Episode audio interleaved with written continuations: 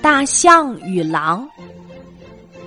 有一只狼住在一个窝棚里，它从来不修理，也不打扫，所以这个窝棚又破又脏，一碰就倒。一天，一只大象从狼的住处旁边经过，它的大耳朵碰了窝棚一下，窝棚就倾斜了。哦，真对不起，朋友。大象对狼抱歉地说：“我不是有意的，我马上就把它修好。”大象真有本事，他拿起锤子、钉子就动起手来，不一会儿就修好了。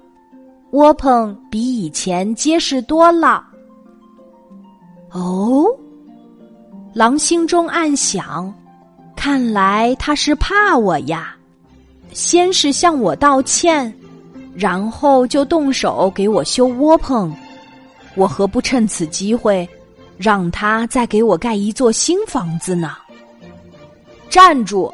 狼大声吆喝道：“你这算怎么回事儿？你以为我是好欺负的？你把我的窝棚撞坏了，马马虎虎用钉子钉几下就想完事儿，没那么便宜。”得给我盖一座新房子，不然要好好的教训你一顿。